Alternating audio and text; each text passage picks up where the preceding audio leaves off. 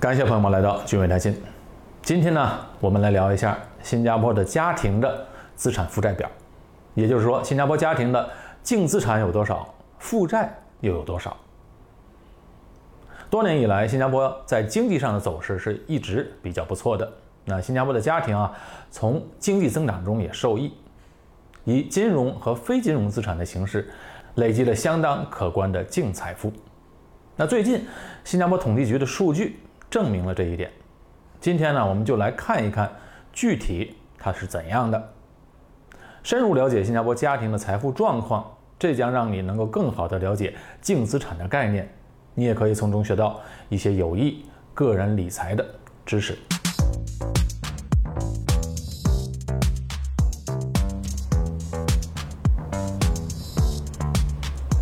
哎，新加坡的家庭的净资产在过去十年中，从二零一一年的第一季度，一万两千一百八十亿新币，增加到了二零二一年的第一季度的两万两千两百一十亿新币。这个是一个一万零三十亿的增长，也就是说百分之八十三的增长。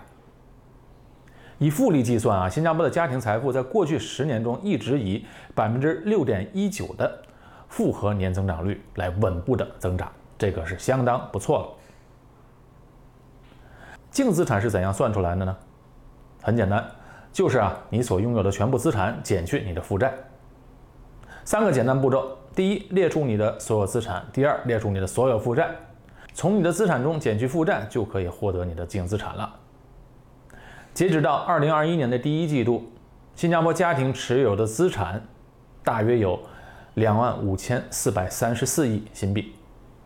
如果我们把新加坡的家庭啊看作是一个独立的投资者的话，那它是相对保守的。那相对于欧美国家来说，房产作为新加坡家庭的资产的占比还是比较高的。那净资产中最大的比例是私人房产，占比是家庭净资产的百分之二十三点六。值得注意的是啊，在二零一三年的第四季度之后。公共住房，也就是祖屋，是新加坡投资组合的最大的组成部分。这说明什么呢？显而易见，更多的人啊买了私人房产。其实，很多人是既拥有祖屋又有公寓房的。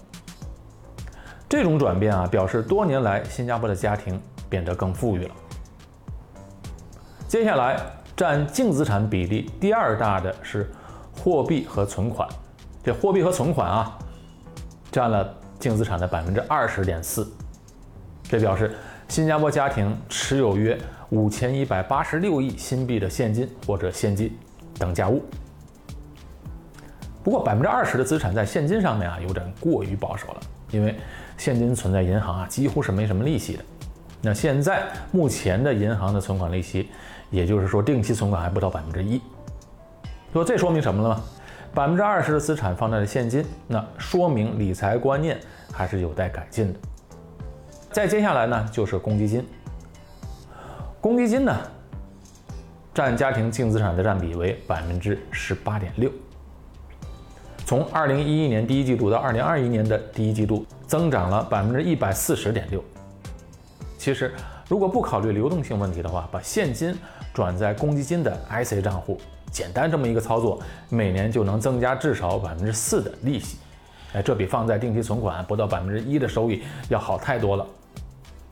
当然，如果是不想把钱长期放在公积金里面，也可以考虑比较保守稳健、多样化的基金组合。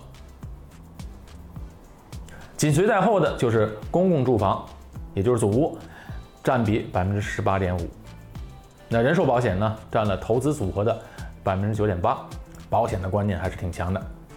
最后，新加坡的家庭将投资组合的百分之四点八投资在了股票，而百分之三点五投资在了单位信托。哎，在新加坡，单位信托其实就是基金。金融资产过去的表现要比房产的收益好得多。从这一点看，新加坡的家庭又是一个比较积极的投资者，而不是被动的来管理。此外，投资组合中只有一小部分分配给了养老基金。好，说完了净资产，那我们再来说说新加坡家庭的负债情况。负债啊，主要包括这么几项：一个就是教育贷款，一个是装修贷款，当铺的还有贷款啊，还有一些啊租购的贷款，也就是买东西分期付款，还有呢为投资和商业目的而向个人提供的透支和贷款。不过这里最大头的还是抵押贷款，抵押贷款啊占了新加坡家庭负债最大的份额，占了百分之七十五点六。也就是说，主要的负债方面还是在于房贷。不过总体而言啊，新加坡的家庭的资产负债处于一个非常低的水平，大概只有百分之十二点六。所以，新加坡家庭资产负债表是非常健康的，抗风险能力和韧性是比较强的。不过，我们今天讲的它是一个平均数，也就是一个总貌，具体的每个家庭的情况还是不一样的。好，最后总结一下。今天这期节目为您带来什么？第一呢，要清楚了解自己的净资产，这是个人理财的第一步要做的事情。第二呢，要谨慎管理你的负债，尽可能将负债维持在低水平。第三，投资组合要多样化，最大限度的要降低风险。要想获得收益，首先要管理好风险。好，今天的节目到这里结束，我们下期节目再见。